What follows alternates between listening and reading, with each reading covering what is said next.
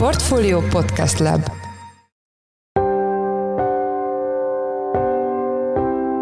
Mindenkit üdvözlünk, sziasztok! Ez a Checklist a Portfolio podcastje augusztus 22-én kedden.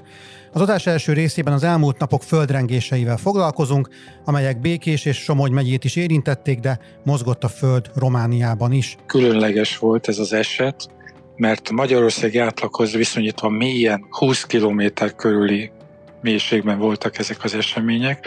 Az átlagos fészekmélység Magyarországon 10 km. Vendégünk Mónus Péter szeizmológus. A második blogban a Magyar Nemzeti Bank negatív tőkéje lesz a téma, amely még mindig teher a költségvetésen, és a kormánynak valamilyen megoldást kell találnia erre. Hogy miért, arról Beke Károlyt, a portfólió makroelemzőjét kérdezzük. Én Szász Péter vagyok, a Portfolio Podcast Lab szerkesztője, ez pedig a checklist augusztus 22-én. Most egy rövid szünet, és jövünk vissza.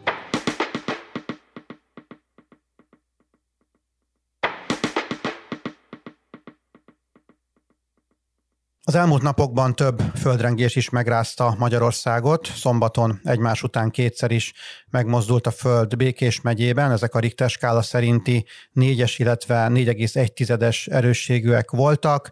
Azóta történt több utórengés, kedreggel, tehát ma reggel egy kisebb rengést regisztrált a Kövesligeti Radó Szeizmológiai Obszervatórium, de nem csak Magyarországon, hanem a környéken is voltak földmozgások. Romániában például vasárnap történt egy 4,5-es erősségű eset. Itt van velünk a telefonban Mónus Péter szeizmológus. Jó napot kívánok, üdvözlöm a műsorban. Jó napot kívánok! Az első kérdésem, hogy a hétvégi magyarországi rengések mennyire számítanak erősnek és ritkának Magyarországon? Hát viszonylag ritka az ilyen méretű rengés, tehát évente nincs ilyen. Néhány évente előfordul négyes körüli rengés. Ugye minél kisebb méretű rengés, annál gyakoribb, ezt lehet tudni. Tehát ilyen méretű 4-es, 4,1-es az mondjuk 10 évente, néhány évente keletkezhet Magyarországon valahol. Tehát ilyen szempontból, hogy is mondjam, nem különleges. Lehet tudni, hogy, hogy lesznek rengések, nagyobbak is lesznek valószínűleg, de ritkábban, sokkal ritkábban. Azt lehetett olvasni, hogy ezek a magyarországi esetek az adriai kőzetlemez mozgásával hozhatók összefüggésbe. Mégis mi történik a felszín alatt? Hát minden magyarországi földrengés tulajdonképpen annak a lemeznek, illetve az európai lemeznek a összeütközése miatt van. Ugye ezt mindig el szoktuk mondani, hogy a földrengések végső oka az, hogy a föld kérgét borító kéreglemezek, kőzetlemezek, ezek nincsenek nyugalomban, egymáshoz képest mozognak, a föld úgy mondjuk köpenyében történő áramlások, hőmérsékleti áramlások mozgatják ezeket, és ezért feszültségek, mechanikai feszültségek halmozódnak föl, elsősorban a, a lemezperemeken, ahol ezek találkoznak, de a mozgás miatt a lemezen belül is felhalmozódnak feszültségek, és ezek vezetnek végül is földrengésekhez, amikor már meghaladja ez a mechanikai feszültség, ezek az erők meghaladják azt a szintet, amit a helyi kőzet kibír, illetve a már meglevő törésvonalak törési felületek még ellenállnak neki, addig nincs földrengés, és amint ezt meghaladja, akkor van egy földrengés. Tehát a lemezen belül is lehetnek ilyen feszültségek, és így keletkeznek a lemezeken belüli földrengések. Tehát minden magyarországi rengésnek végsősorban ezeknek a lemezeknek a mozgása az oka. Hogy kell elképzelni egy ilyen négyes erősségű földrengés, tehát mekkora kárt okozhat esetleg az épületekben, vagy, vagy mit érez az ember, hogyha mondjuk egy épületben van, és, és akkor érkezik egy rengés? Hát a mostani beszámolók szerint ezt már jól érezték az emberek, elég, elég sokan fölébredtek rá, adott esetben ugye volt egy éjszakai is, 4-es, 4,1-es a második napon, tehát ez nagyon jól érezhető. Körülbelül a kettőes, feles, hármas magnitudótól érzik meg a, a közel élők, tehát akik az epicentrumhoz nagyon közel vannak, azok képesek ezt megérezni. Ennél nagyobbat pedig hát mind, mind egyre többen éreznek. Úgyhogy ez jól érezhető volt, és hát kedvezőtlen esetben az epicentrumhoz, tehát a földrengés fészkéhez nagyon közeli épületekben akár épületsérülések is keletkezhetnek, főleg a régebbi vályog, vagy vertfalú, vagy ilyesmi épületekben lehetnek falrepedések esetleg. Na most itt ez egy, ebből a szempontból bizonyos értelemben különleges volt ez az eset, mert Magyarországi átlaghoz viszonyítva mélyen 20 km körüli mélységben voltak ezek az események. Az átlagos fészekmélység Magyarországon 10 km. Most a 20 km az azt jelenti, hogy hogy ugye a felszínen levő épület is kétszer olyan messze van, mint egy 10 kilométeres mélységű rengésnél, tehát itt a hogy is mondjam, a szokásosnál kevesebb épületkár lehetett, bár nyilván pontosan még nem tudjuk.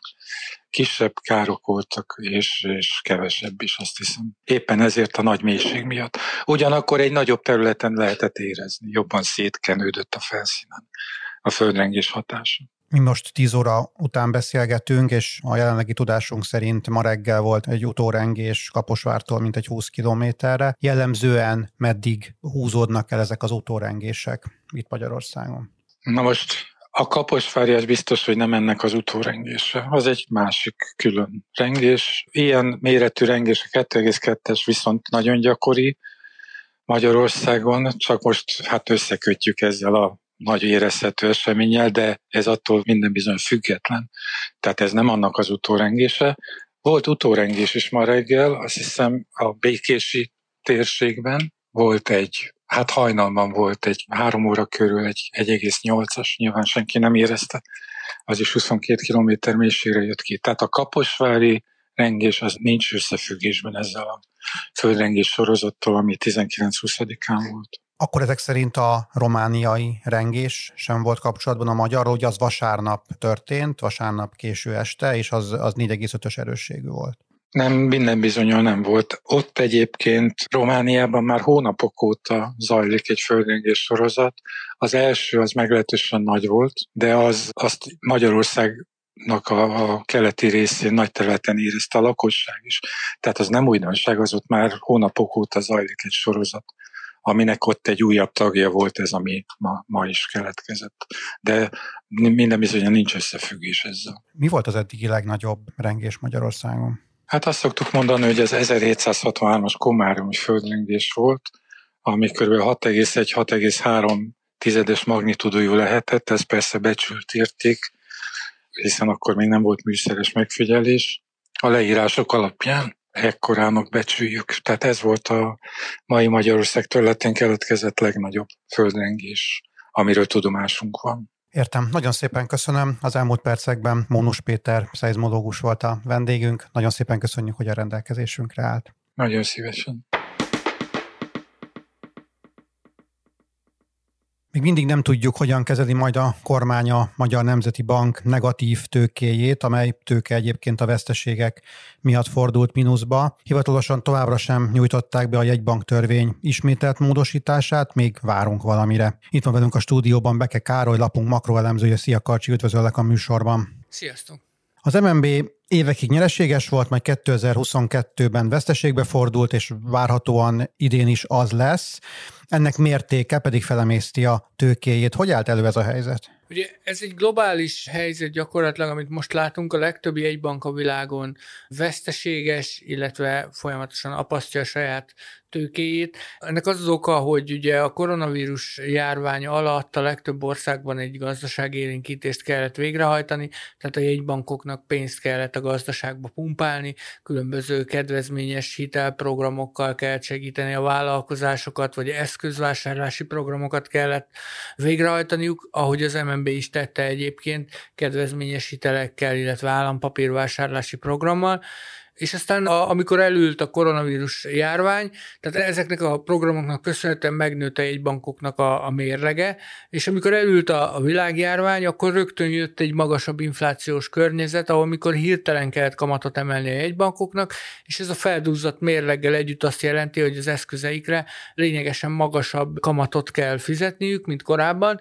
és ez okozza a negatív eredményt nagy részt, tehát az, hogy, hogy a kamatok megugrásával megnőttek a, a kamat kamatkiadásaik a jegybankoknak, és ezzel nem tartott lépést a kamatbevételek növekedése. Ugye emlékezhetünk, most ha Magyarországnál maradunk, akkor tavaly október közepén egy 500 bázispontos azonnali kamatemelésre volt szükség, amivel 18%-ra kellett emelni az irányadó rátát.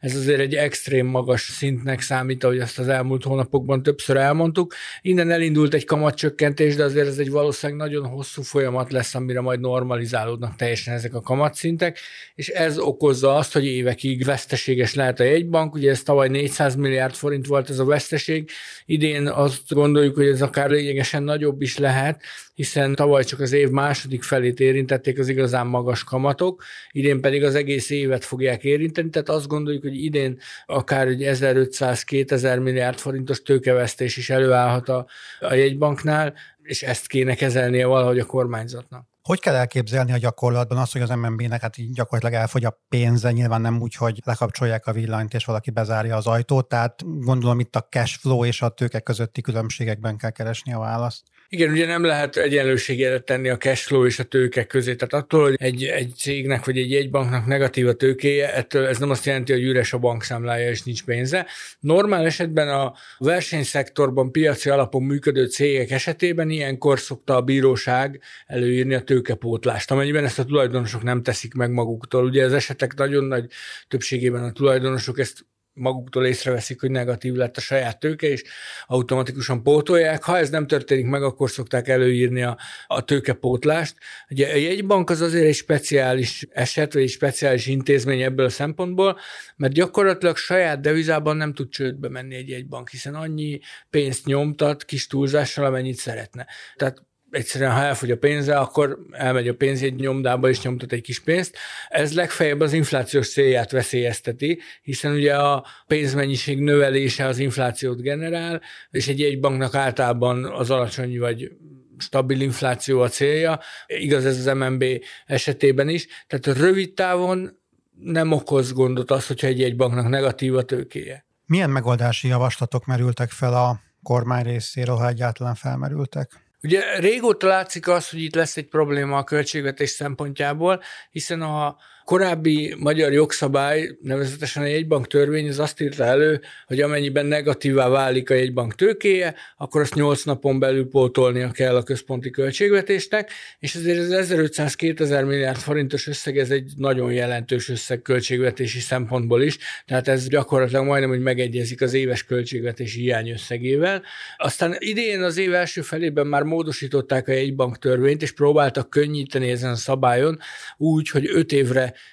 egyenletesen elosztva kell pótolni ezt a hiányzó tőkét, Azonban úgy tűnik, hogy még ez sem lesz elegendő. Tehát még ez a 3-400 milliárd forintos tétel is elég jelentős lenne költségvetési szempontból. Ugye ez nagyságrendileg a GDP fél százaléka körül lenne, és akkor, amikor a költségvetési hiány ennyire kifeszített, mint most, és gyakorlatilag folyamatosan arról beszélünk, hogy milyen kockázatok vannak a büdzsében, és kérdéses a hiány cél tarthatósága, akkor ez a GDP fél százalékának megfelelő tétel is elegendő lehet ahhoz, hogy elcsúszson a, a költségvetés. Arról nem is beszélve, hogyha ez a negatív tőke, vagy ez a jegybanki veszteség, ez évekig fennmarad, akkor ez csak halmozódik, és akkor ez akár egy 3-4 év múlva egy lényegesen nagyobb 6-800 ezer milliárd forintos tételt is jelenthet. Ezért kezdett el a kormányzat gondolkodni azon, hogy, hogy még ez az 5 évre eloszlás sem lesz elég, és hát hivatalosan nem tudjuk, hogy mit szeretnének kezdeni ezzel a problémával, nem hivatalosan kormányzat és jegybanki nyilatkozatok arra utalnak, hogy szeretnék elérni azt, hogy átmenetileg negatív tőkével működhessen a, a Magyar Nemzeti Bank, és ahogy arra vannak egyébként nemzetközi példák, ez megvalósulhasson.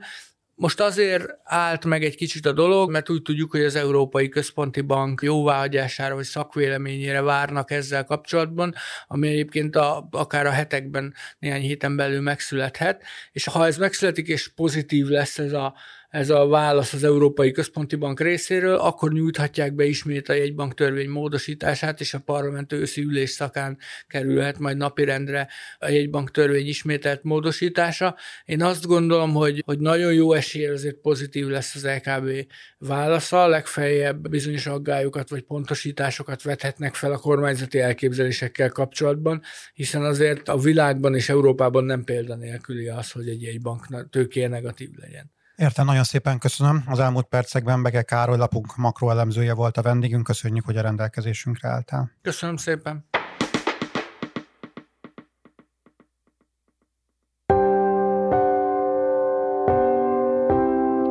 Ez volt már a Checklist a Portfólió munkanapokon megjelenő podcastje. Ha tetszett a műsor és nem tetted volna, iratkozz fel a Checklist podcast csatornára valamelyik nagyobb platformon, ahol jellemzően podcastokat hallgatsz. Ha segítenél abban, hogy minél több hallgatóhoz eljussunk, értékelj minket azon a platformon, ahol ezt az adást meghallgattad. A mai műsor elkészítésében részt vett Bánhiti Bálint, a szerkesztő pedig én voltam Száz Péter. Új műsorral holnap jelentkezünk, addig is minden jót, sziasztok!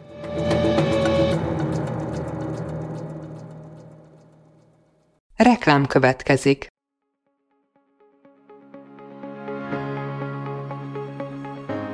Ditrói Gergely vagyok.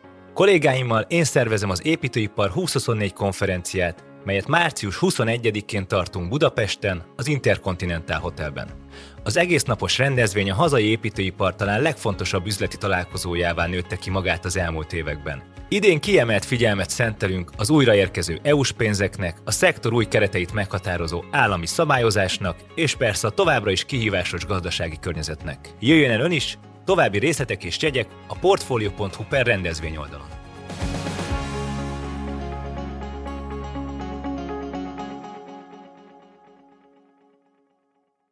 Reklámot hallottak.